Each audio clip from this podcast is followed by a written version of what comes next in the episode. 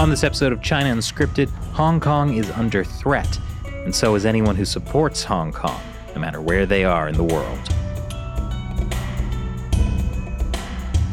Welcome to China Unscripted. I'm Chris Chappell. I'm Shelley Zhang. And I'm Matt Gnaizda.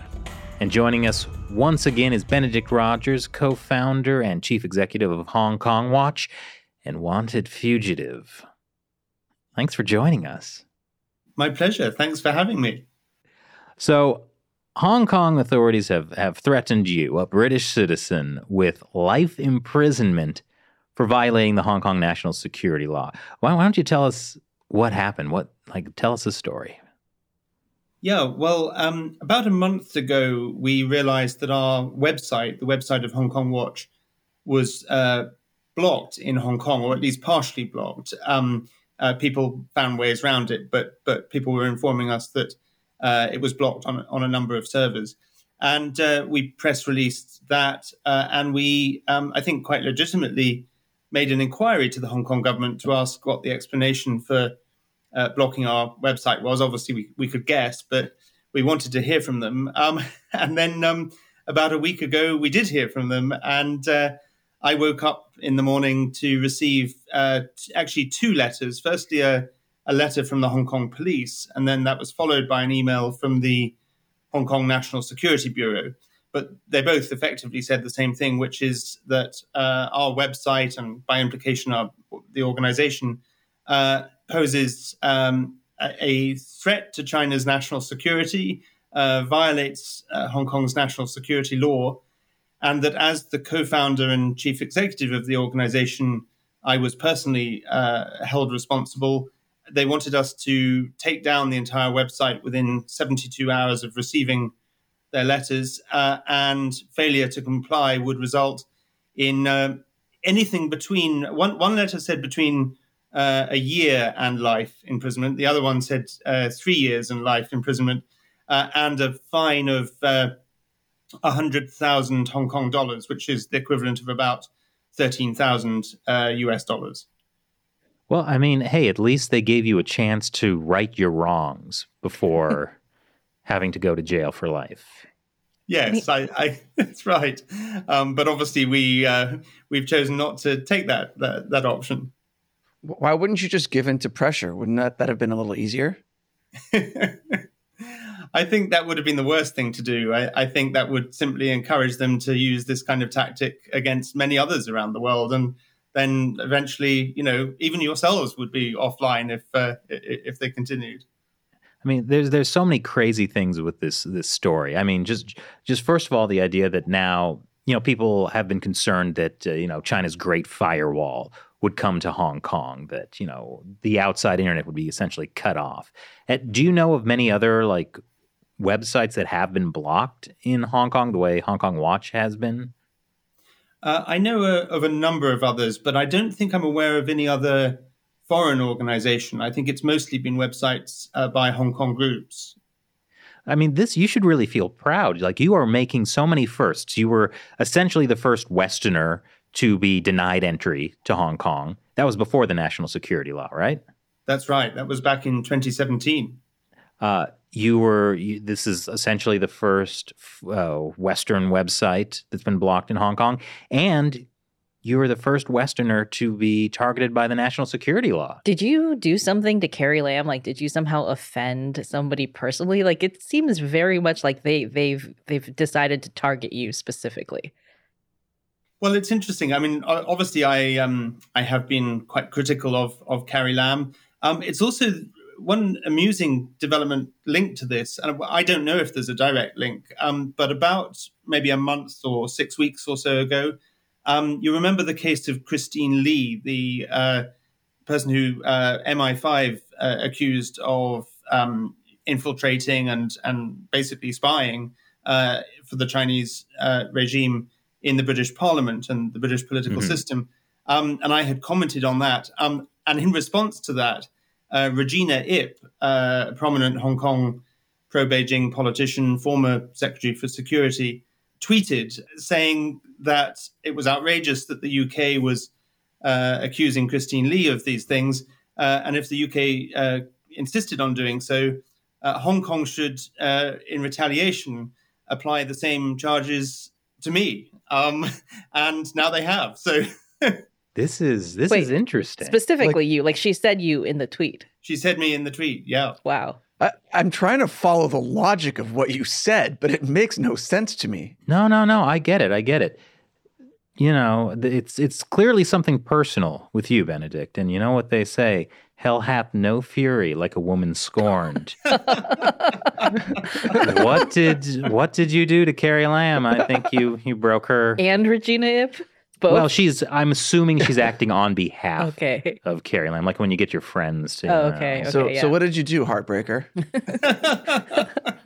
well, actually, um, when I lived in Hong Kong many years ago, I lived there for the first five years after the handover from 97 to 2002. And I worked as a journalist then. And I remember I did write uh, some articles very critical of Regina Ip at the time. And I wonder if she has a long memory. Um, I, I do remember she, she complained to my editor at the time. That was at the time when Hong Kong was a, still a free and open city under one country, two systems and uh, my editor's response was just to laugh and and and you know told me about it. But um, yeah, so Regina Ip and I go back a long way, I guess. So do you, do you know her personally? I don't at all. I've I've never met her. Have you met Carrie Lam? Uh, know. no, I haven't. It I mean, it feels like Regina Ip is the kind of person who would probably remember a journalist who, you know, criticized her. Yeah, just- I, I think that's the only explanation is that she secretly had a crush on you and your Oh articles broke her heart. this was going in a different is- direction than I thought because I was like, "Hey, Benedict, are you in the CIA?" you know, Uh, Oh. like that would be. I I would assume the next like accusation, right? Well, CIA doesn't make sense. For, I mean, wouldn't it be MI6? Oh yeah. Yeah, but you know, Yes. they obviously work together. They we're together. I mean, I before the podcast started, I told you we aren't the BBC, so this is clearly Yes. not the kind of interview you normally get. Um, but so to get us back on track, uh, I think like a lot of people will hear this is well. First of all, I think a lot of people aren't necessarily clear on the fact that the Hong Kong national security law technically applies to everyone on the planet. Any like you were the first, but technically anyone could be charged with breaking the national security law and you know being charged a fine or being sentenced to life in prison uh like this this really and and now i think a lot of people would think that's laughable. Like uh, you're probably not going to end up in a hong kong prison for life. But this is a really clear example of how china uses legal warfare against the world and i think we need to talk about why this is actually a really worrying development. Yeah, absolutely. Um, as you say, I think it's their ability to enforce this is very limited. I think, um, in practical terms, probably the the one thing I do need to be careful of um, in a worst case scenario is uh, is travel to countries that have extradition agreements with Hong Kong or, or China, like Um, russia like Russia. Exactly. I mean, there's Um, Kazakhstan, Belarus. You know, there's a few of these these great nations that have extradition treaties. Mongolia. That's yes. You know, if you're trying to get close to China, yeah. That, that, that's right. I assume North Korea probably as as well, but. Uh, Oh, there goes your North Korea vacation plans. I'm yeah, sorry. exactly. um, but as you say, it, um, the National Security Law, Article 38, I, I think it is, um, uh, says that you can be anywhere in the world. You don't have to be a resident of, of Hong Kong to be in breach of the national security law. It's the extraterritoriality uh, clause. And, and we all commented on that when the law was first imposed and said this was a very dangerous uh, uh, article uh, in the, the law. But I don't think I ever believed that they really would go this far as to use it. I, or rather, I thought that the, the bigger danger would be for exiled Hong Konger groups. Uh, I thought they would be the most likely targets. Um, but to use it uh, for the first time against a, a foreign national and a foreign organization is, um, yeah, quite, quite a surprise. I mean, I was really upset when I heard this story. Uh, the, you know, when when I heard they sentenced you to life in prison for violating the national security law, I was furious. Like, I mean, why not us? yes. Right? Uh, Well, I'm so okay. Uh, you know, it, in terms of you know, now that you, as a UK citizen living in London, are uh, targeted or I don't know if charged is technically the right word, but essentially charged with violating the, the law. But let's say you don't go to Russia or Kazakhstan or any of the other 20 something countries that have those extradition treaties, right? So they're not going to nab you from those countries. But what could they do to you in the UK, if anything?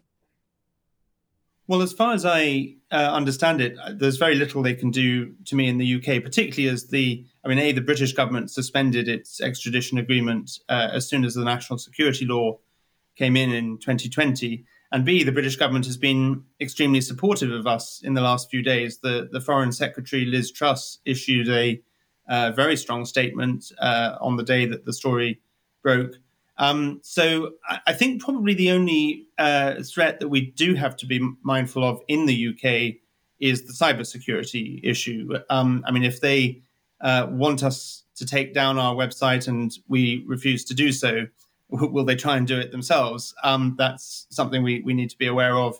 And other other forms of, of cybersecurity threats are a possibility. Although so far, um, thankfully, nothing has happened. And I, and I should say our social media uh, as far as I know, is still um, live in Hong Kong, hasn't been taken down.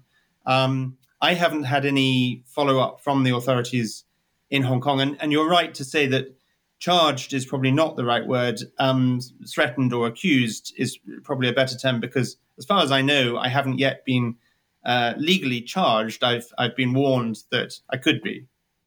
There's something I just kind of don't understand about the way that they've gone about this, which is you know, essentially it seems like they sent you the, these letters as a threat, you know, to try to make you take down your website. In, in 72 hours, if you don't, then you could you could be accused of this. But then you just turned around and publicized this, right? And what are they going to do next? Are they going to actually go through with the kind of farce of trying to charge you under the national security law? Like it seems that this is kind of stupid on their point. Am I am I not seeing something that they get out of this?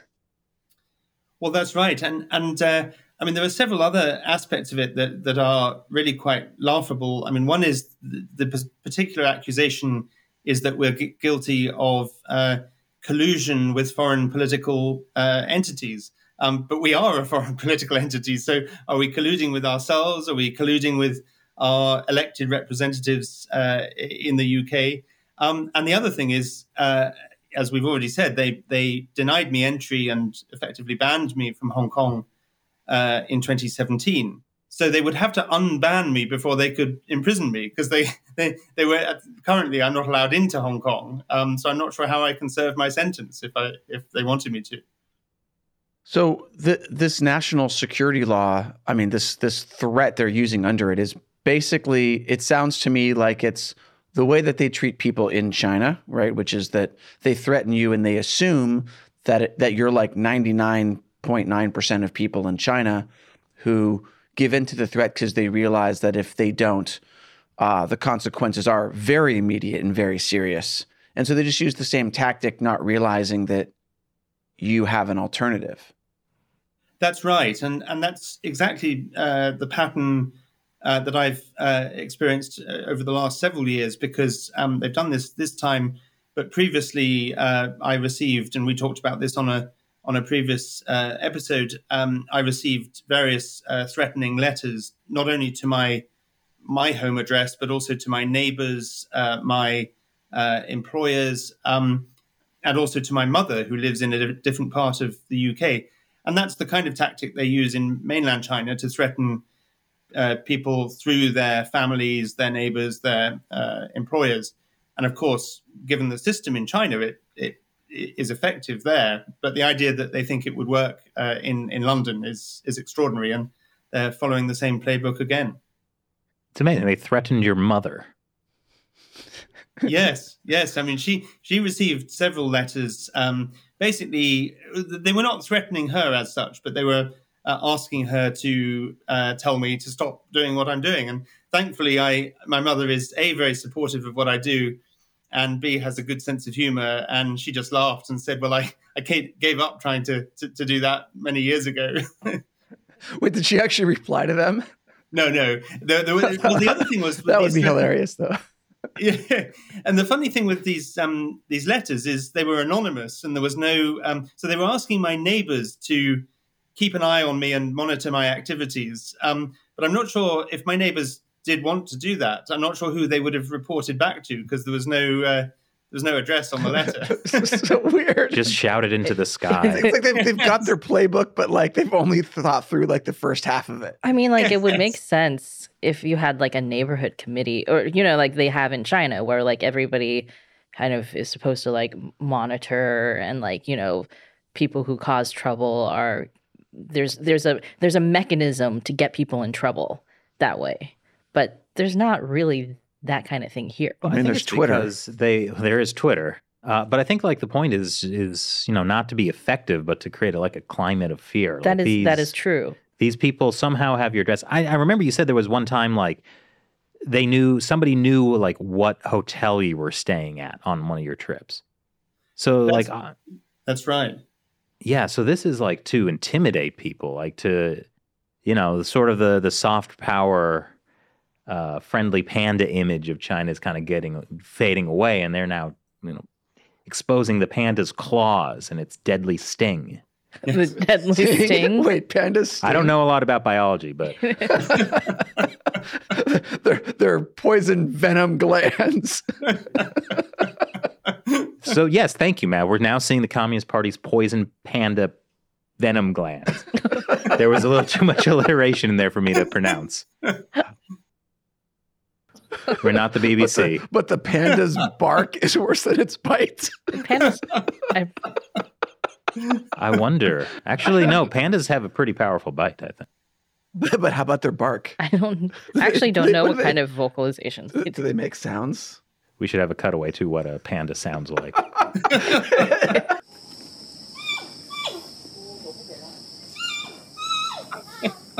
uh, but but yeah, seriously, this is this is the Chinese Communist Party trying to assert itself globally in a way that they haven't really done before.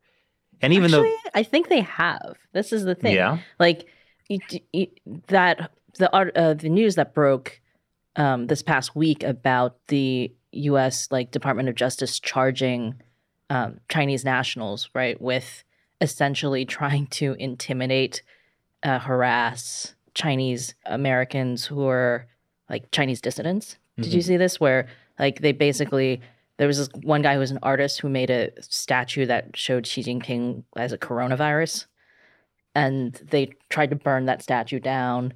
They tried to harass this one uh, guy who had been a Tiananmen Square uh, massacre survivor who went on to try to run for Congress in the U.S. And his daughter is actually a U.S. Olympic figure skater. And they tried to um, harass him, monitor him, hired private investigators to try to find out where these people lived, you know, dig up any dirt on them there was somebody who kind of appeared to be a confidant, like a confidant to some of these, um, you know, pro democracy people, and then was secretly reporting all this to the Chinese Communist Party. So the stuff that they have goes back years. Well, the difference is this is going from targeting like Chinese dissidents who live abroad to now just trying to target everyone, writing letters to your poor mother or tr- supposedly sentencing you to life in prison. Uh, that is, I think this is, that is an escalation. I think that is an escalation, but I wonder if they've basically miscalculated. Interesting. What do you think, Benedict? Yeah, I, I think they probably have miscalculated. I mean, all these things, what I've experienced, uh, the, the cases you've uh, been describing, also the kind of wolf warrior diplomacy that we've seen in recent years, I, I think have uh, have been counterproductive for them. Um, I mean, I remember some years ago before Xi Jinping, um, uh, well, and even in the early years of Xi Jinping, um, you know, there was so much kind of goodwill among the West to China. Um, in the UK, we had uh, the so-called uh, golden era of Sino-British relations. Um, and my job was much harder then because uh, so many people didn't want to rock the boat, didn't want to damage relations with China. Um, now I think we're seeing a real I mean, it's not enough, and there's a long way still to go. But we are seeing uh, people waking up and uh, rethinking uh, the relationship with China. We're seeing that definitely in the UK, in the US, uh, and and and across parts of Europe. And I think that's that's partly because uh, of what the regime has done to Hong Kong. It's partly because of the evidence of what's happening to the Uyghurs getting more attention. But it's also partly, I think, because of the increasingly aggressive behavior of the regime externally, and and that has, yeah, that has woken people up. Yeah, I wonder if this is them just not real, realizing that you know the tactics they use against Chinese people don't work. Like they were very good at like trying to buy off and influence the West in, in a variety of ways. Um, but yeah, particularly with Hong Kong, like I don't know if they expected how bad that would make them look. And then once they started getting attacked, you know, they're they're communists. They don't really know how to respond to that except for like viciously lashing out. So I wonder It's- if they're just like stuck in this loop. Like it's a, it's America's fault. Yeah. Obviously, these were all CIA people.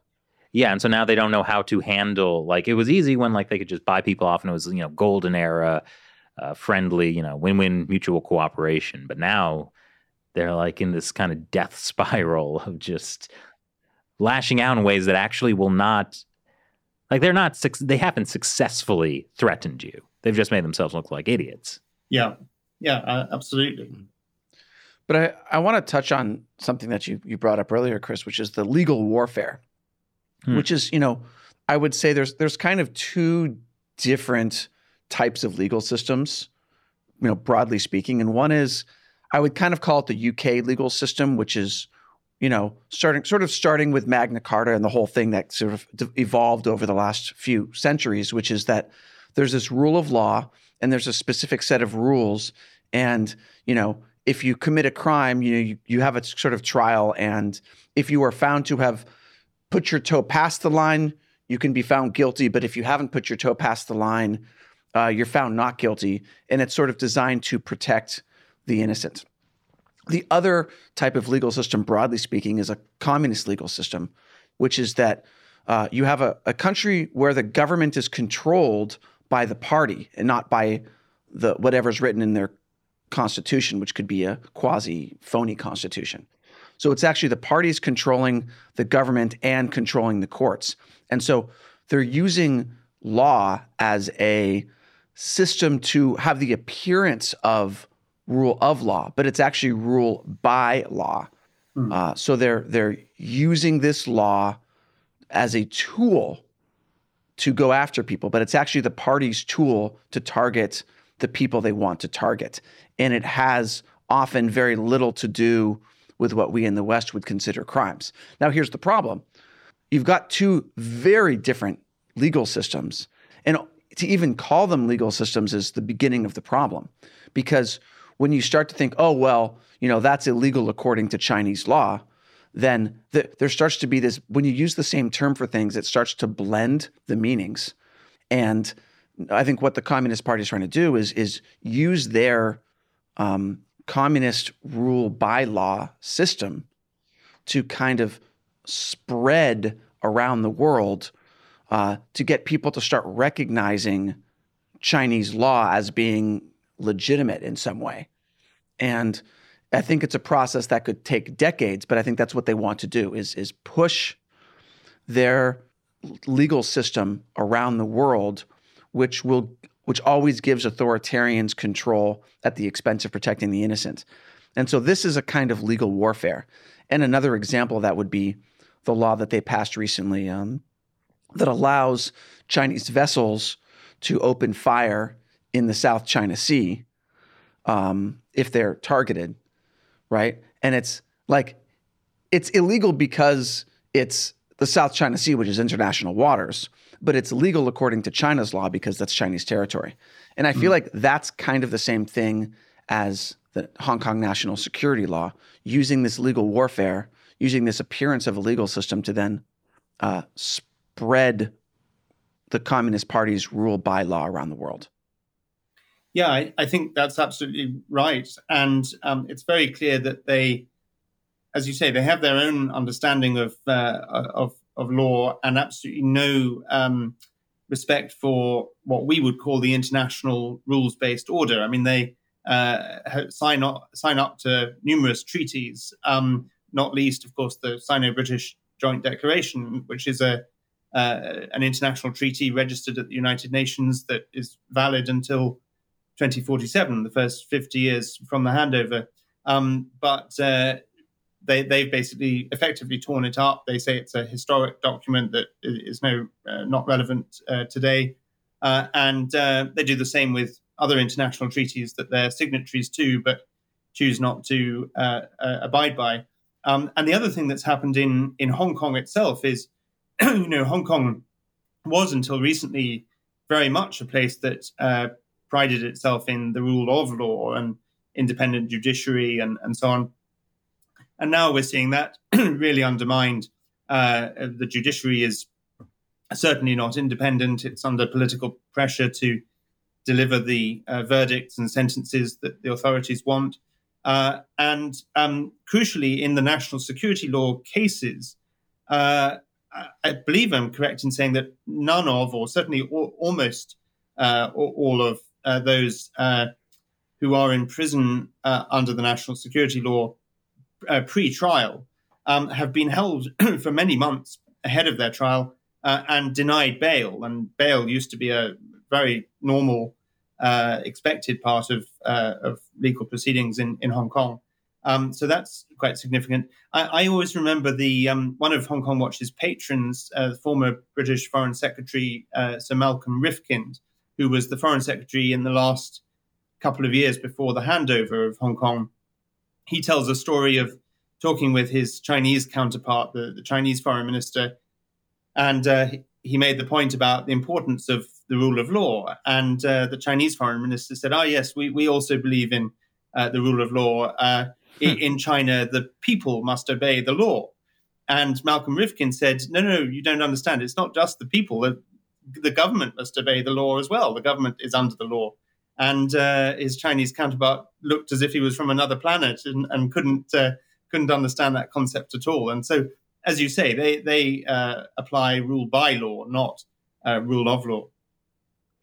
Yeah. So so as a sort of um, instructive lesson, help us understand how Hong Kong went from rule of law to now rule by law, at least in the national security cases. Because, like, I would think that Hong Kong having been established so long as this free and independent city, you know, you'd have you'd have lawyers, you'd have uh, prosecutors like district attorneys or the equivalent. You also have Hong um, Kong law. You have you have Hong Kong, yeah, you have Hong Kong law. You have judges. It, you have this whole system of of people or bureaucrats or whatever that are used to this sort of standard British rule of law legal system that's now being used to do things that are like clearly not right according to that system. And it happened very fast. Like, like that. Like, the yeah. old system fell apart immediately. It's how democracy dies. Like not I, that Hong Kong was a democracy. Yeah, well, but and, and it died so quickly. So yeah. how does that actually happen? Like, what's the mechanism for like force? How does an authoritarian system force this change on a free system so quickly? Mm. Well, you're you're right to uh, point out the speed of it. I think that's what's so so shocking. Um, I think the only explanation really is just that they have created this um, uh, intense uh, climate of fear that that uh, uh people who previously were absolutely uh, defenders of the rule of law and of of an open, free uh, society. Um, uh, are afraid of the consequences if they if they don't uh, implement what they're being asked to do. And so, for example, you know, people in the in in the judiciary and the legal profession in Hong Kong basically have one of two choices. And and to be fair to them, they you know they did many of them did speak out um, for as long as they could uh, uh before it became too dangerous. But now they really face two two choices. One is to leave Hong Kong, uh, which many have. Um, the other is to to do what uh, the regime is asking them to do, and I think that's probably the explanation for why it's happened so fast. Hmm. I guess it's interesting because it's like people who are sort of like they're unhappy with it, but they're not willing to go so far as to quit or leave, like their their freedom of speech has already been taken away, so they can't talk about it. Uh, the freedom of the press has been taken away, so none of the media locally are going to report on it. They can't even put up a, a blank white piece of paper and protest, right? Like if they get punished or if they're if they want to express their fear of this system, like that's already been taken away, right? And what's interesting here is that I don't think that there's actually been a national security law case that's gone to trial yet, right? I like, think that's correct, actually, yes. So they've managed to essentially start dismantling the system without actually, like, they've charged people. Those people are in prison, but they're not, they haven't been tried. So they haven't actually, like, Wait, fully so they're, used they're the all system. sitting in, they're, they're, for up to two years, they've all been sitting in jail. I don't know that bail? they. I don't know that they charged people right away, but like in the last two years, they've definitely charged people, and they've. Mm. I think there was a case just recently where they they revoked somebody's bail, right? Where she had been out on bail, and they revoked the bail, and she had to go to prison. But I, I guess what's what's interesting about that is is you can use the system of detaining people pre-trial and denying bail which already exists within the system. Although, as you point out, Benedict, it wasn't used that much to deny people bail. But like you can use that to detain people for you know six months or a year or two years. Um, it's very punishing. It's very disruptive to their lives, especially for someone who's totally innocent, right? Um, and then I don't know if you, anybody's going to be totally innocent under the national security law. Well, yeah, but like they're morally innocent, right? And then Okay, so they're, they're detained for a year and then released, knowing that they could always be charged again with some other violation of the national security law. And so, without ever going to trial, theoretically, you could keep all these people in line with a legal system that allows you to detain people pre trial. Say, no, I, I, completely agree. And the other thing to say is that, of course, with a number of these cases, um, they're pi- piling on the charges to make sure that they stay in prison for as long as possible and potentially, you know, forever. Um, so in the case of Jimmy Lai, he faces national security law charges, but a number of other uh, charges under under other laws. Um, I think the same is true of. I don't think Joshua Wong actually has been charged yet under the national security law, um, but he's facing. You know, he's been given a pile of, and every time he completes one sentence, they they add on another charge. Um, so it's not just the national security law; they're using uh, all the laws they can to to to just add on charges. And this is the thing that worries me. Like we we talked about how the change in Hong Kong happened so fast; it happened almost overnight. Um, and so, know, you know, right now we're laughing about how you know they've sentenced you to life in prison. Um, but the scary thing is, the Chinese Communist Party wants to be the world superpower. They want to control things and they have been gradually expanding their influence over the years and so right now we can say oh the idea that they could uh, you know sentence someone in another sovereign country to life in prison that's ridiculous but they want to be able to get to the point where they can't actually do that hmm. yeah i, th- I think that's absolutely true and and uh, that's why it's so important that uh, particularly democratic countries around the world um, really wake up to this, uh, speak out, uh, act, um, and do so together. I think Ch- China is very skilled at playing countries off each other or, or um, retaliating against an individual country that has taken a stand. But if uh, democracies uh, coordinate more together and, and, take a stand, and actually, there was a in a very small uh, way, there was a little bit of a, an example of of um, of that uh, earlier this week. Uh, the Canadian uh, High Commission in in London asked me at short notice to um, if I would come in to brief them, and I thought initially it was just with Canadian diplomats, but they then invited. Uh, several other countries, the, the Australians, New Zealanders, the US Embassy, Japan, um, and the European Union. and that was really welcome that we ha- I had a chance to talk to all of these diplomats from different countries in one room uh, and uh, even more encouraging, the, the Canadians said they wanted to take a, a photograph of me and a, and a colleague uh, um, it, with a Canadian backdrop so that they could tweet tweet it and express their support uh, for us. Um, and other uh, embassies uh, retweeted it. So um, that's a very small anecdote, but but I mean I think the point is, uh, the free world needs to uh, stand together uh, in the face of this this growing challenge. I bet Regina Ip hated that. but so, so what are some of the ways the Chinese Communist Party is trying to uh, gain this level of control that they ultimately want?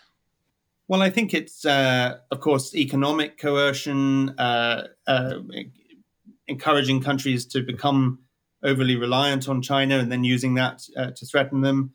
It's their influence in the United Nations uh, and other multilateral organizations. Of course, the pandemic has has really uh, brought to light um, the, the, challenges of uh, you know the fact that COVID nineteen um, came about not because of anything to do with the Chinese people, but because the Chinese Communist Party regime was well, to put it at best uh, uh, negligent um, uh, and you know fail to alert the world in time. But then, of course, they're they're making all the PPE that we all needed during the pandemic. So it's those sort of ways that they're extending their influence. How about Interpol? Interpol is definitely uh, a key concern, and, and actually, um, I mean, I'm I'm certainly looking into what can be done in my own case to to prevent uh, for example, red notices being put out, uh, which uh, it's highly unlikely that European countries, for example, would actually extradite, extradite me.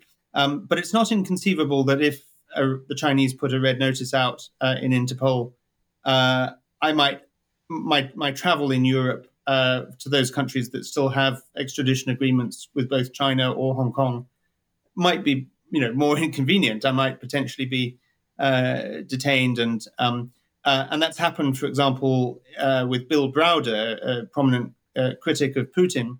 Um, he he's actually been stopped and and, and detained in certain European countries, uh, and then of course are countries further afield that probably would extradite a, a person. Um, and this isn't just about me.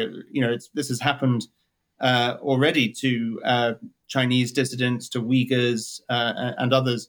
So yeah, um, China's influence in Interpol is uh, a major concern. Um, and, and I mean, Interpol couldn't even protect, uh, as you'll recall, its, its own uh, uh previous uh, president, who was Chinese, when the regime decided they um, they wanted him back. Um, Interpol couldn't protect him. So China's influence in Interpol is uh, yeah, definitely a concern. Yeah, I think it's it's it, a lot of people might find it far fetched that you know the Chinese Communist Party, China could have that kind of level of control where they could actually arrest uh, you know a foreign citizen. But yeah, look at Interpol. They they're they're the current current president is Chinese, right? Yeah, they elected another Chinese. Yeah, after the last one was like kidnapped by China, the last Chinese. He obviously and, wasn't good enough. Yeah, and so and like as you mentioned, there's cases of Interpol being used by authoritarian regimes. Uh, Bill Browder is American, right? Uh, that's right. He's American, um, and he also has British citizenship he, and based in the UK. So yeah, this is a very clear way of like you know if these authoritarian regimes gain control of international institutions like Interpol, the international police, essentially, in a way, um, yeah, that that that could actually start affecting the world. You know, really, since like the end of the Cold War, I think there was like this sort of like complacency or arrogance that happened in the West, where it's like, oh, we're at the end of history, liberal democracies have won. And I think a lot of people just don't believe like China or Russia could ever challenge that, that there could be a situation where liberal democracies are no longer the dominant power in the world. Yeah, absolutely. And I mean, I think Russia's invasion of Ukraine and China's uh, well, apparent support for that, although they've been playing it a bit uh, slightly uh, ambiguously in, in, recent days. But um, that uh, uh, whole situation really uh, brings to light that we're in a, a profound struggle between free, democratic, open societies on the one hand and authoritarianism in the other. And I think if there's one good thing that's come from both the tragedy uh, in Ukraine and the uh, uh, increasing aggressiveness of uh, China, um, it is that Western democracies are starting to wake up. Um, it may be rather late in the day, but but I think they are starting to, and they're starting to show more unity, and and that's um, this could be a turning point for, for, for good. How do you think China is reacting to how the West uh, reacted to Russia's invasion of Ukraine? Yeah, that's a great question. On the day of the invasion, um, I was asked by the Daily Telegraph in London to write an article for them on uh, what uh, Ukraine might mean for Taiwan. Um, and this was before the, the West kind of started to get its, its act together. And I wrote in that article, the opening line was Xi Jinping will be watching the West's response to the Ukraine invasion very closely. Um, and if, if our response is weak, um, he will be emboldened. I think, but it's probably too early to tell, but I, I think that the fairly, to me, pleasantly surprising way in which um, actually the West uh, did start to uh, react uh, more more strongly and more swiftly, uh, swiftly in both senses of the word. um, yeah. Uh, That's a very particular type of pun.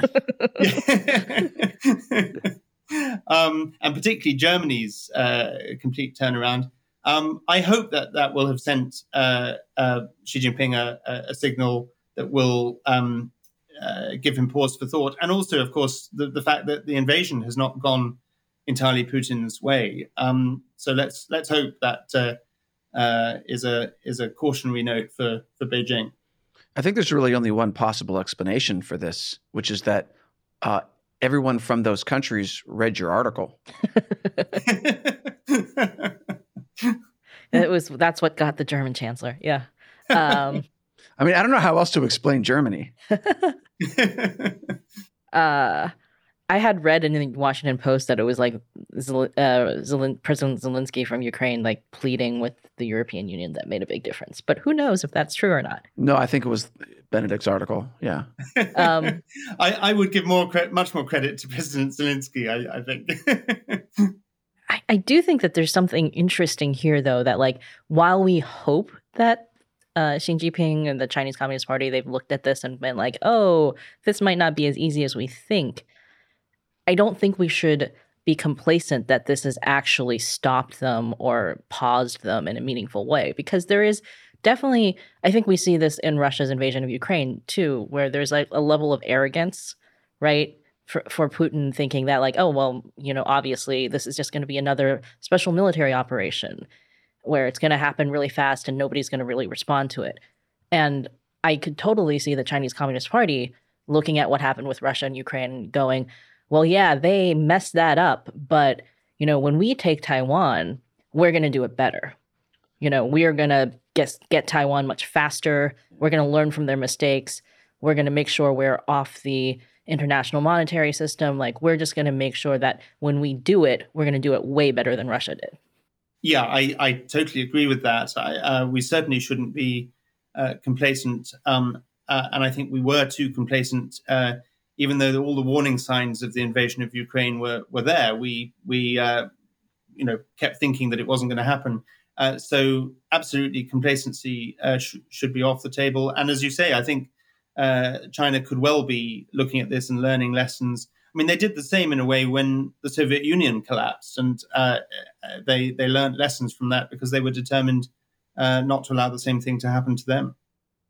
Yeah, I mean, w- one thing I'll say to the Communist Party's credit is they're very clever.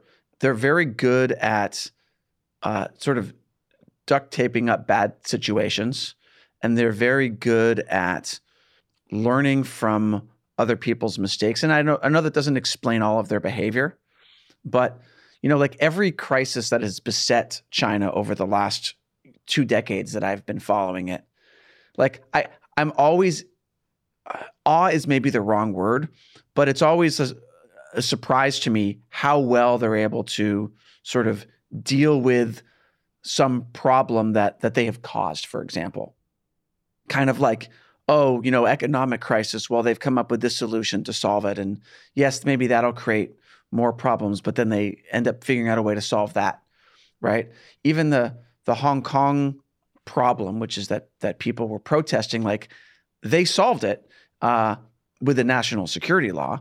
Uh, and that's created a new set of problems, but they're also in the process of solving that new set of problems. Well, this is something we've talked about on uh, China Uncensored, like how China is trying to use the Russian invasion of Ukraine for its own advancement. That they're trying to essentially turn Russia into a North Korea kind of situation where like with North Korea, China can be the, the, the middleman, the intermediary, the only ones who can get Russia to listen to them. And so China then becomes very important in this whole kind of geopolitical game of chess. Yeah, we need China to help us work with Russia and mediate this. If we got to rely on because Xi Jinping and, and Putin are such good friends.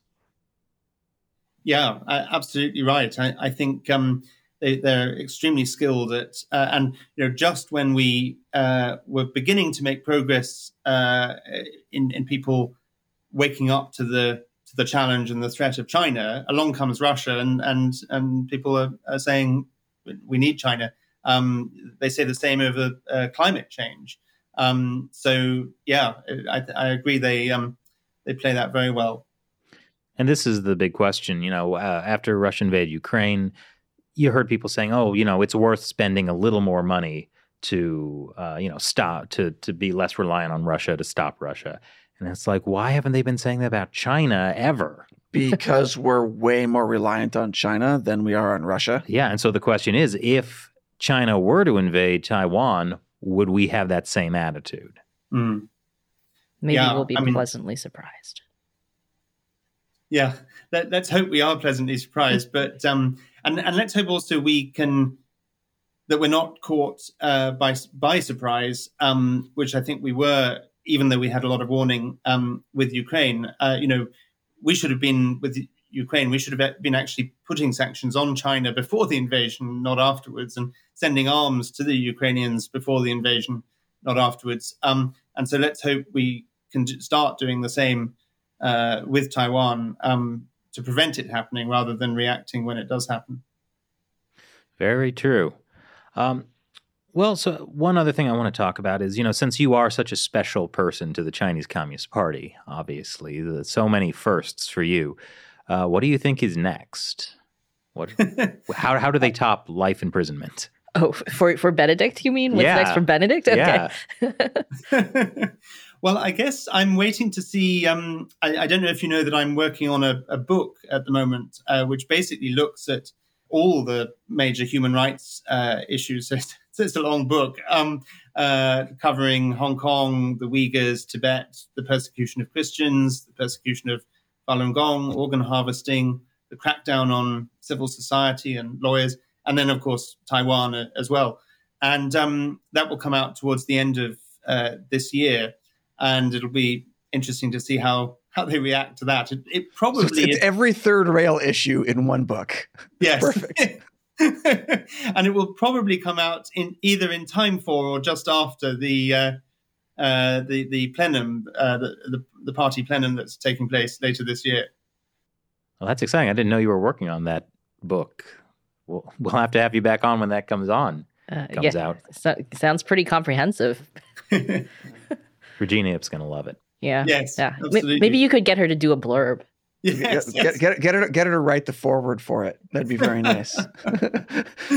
Actually, that'd be great because it would be like, "Do not read this book. It's horrible. It's totally full of lies." Well, this and you could you could put that. Actually, get her to tweet about it, yeah. which she might actually do, and then you can use that as the foreword to your book. Absolutely. Well, they, they are helping you sell this book. I mean, from the wanted fugitive Benedict Rogers comes a book the Chinese Communist Party doesn't want you to read. Yeah, wow, that's, that's this is really, this is pretty good. Yeah. You'll, you'll, be the next Tom Clancy. Yeah, be sure to tell your uh, publicist, uh, you know, to to have you like that.